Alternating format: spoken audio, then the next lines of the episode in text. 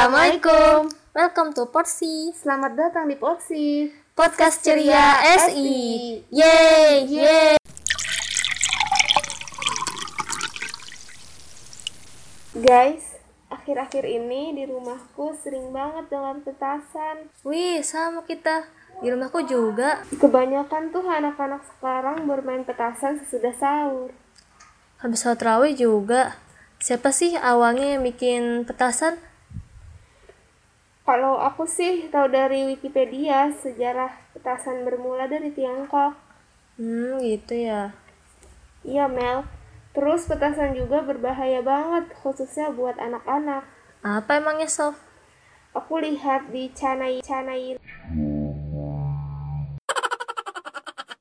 di chanailuvar wordpress.com bisa sangat beresiko terluka dan juga bisa membuat rumah terbakar. Hmm, bener juga sih. Mel, Iya. aku mau cerita sedikit dong. Apa, Sof?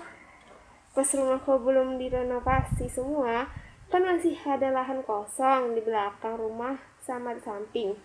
Pas itu, aku lagi di dalam rumah. Eh, terus kok kedenger kedengeran dekat banget suara petasannya.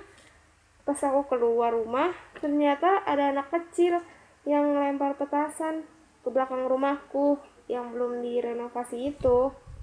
Hmm. Oh, marah nggak sama anak kecil itu? orang anak kecilnya udah kabur ya kali aku marah-marah sama pohon samping rumah aku Si Sofi bisa aja. tahu nggak sih ada berita gara-gara main petasan bocahnya kejebur ke got God, buat apa? got selokan Hmm, berarti dapat selokan ya? lah lah lah maksudnya God itu kan dalam bahasa Inggris artinya dapat.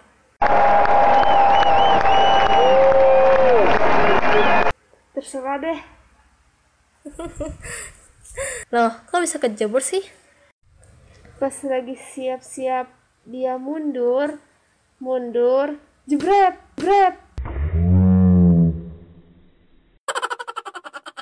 bocah gendut kecebur ke got deh Ya Allah, itulah akibat main petasan, guys. Bener. Jadi, nggak boleh main petasan, guys. Oke guys, sekian dari kami. Podcast ceria S1. SI.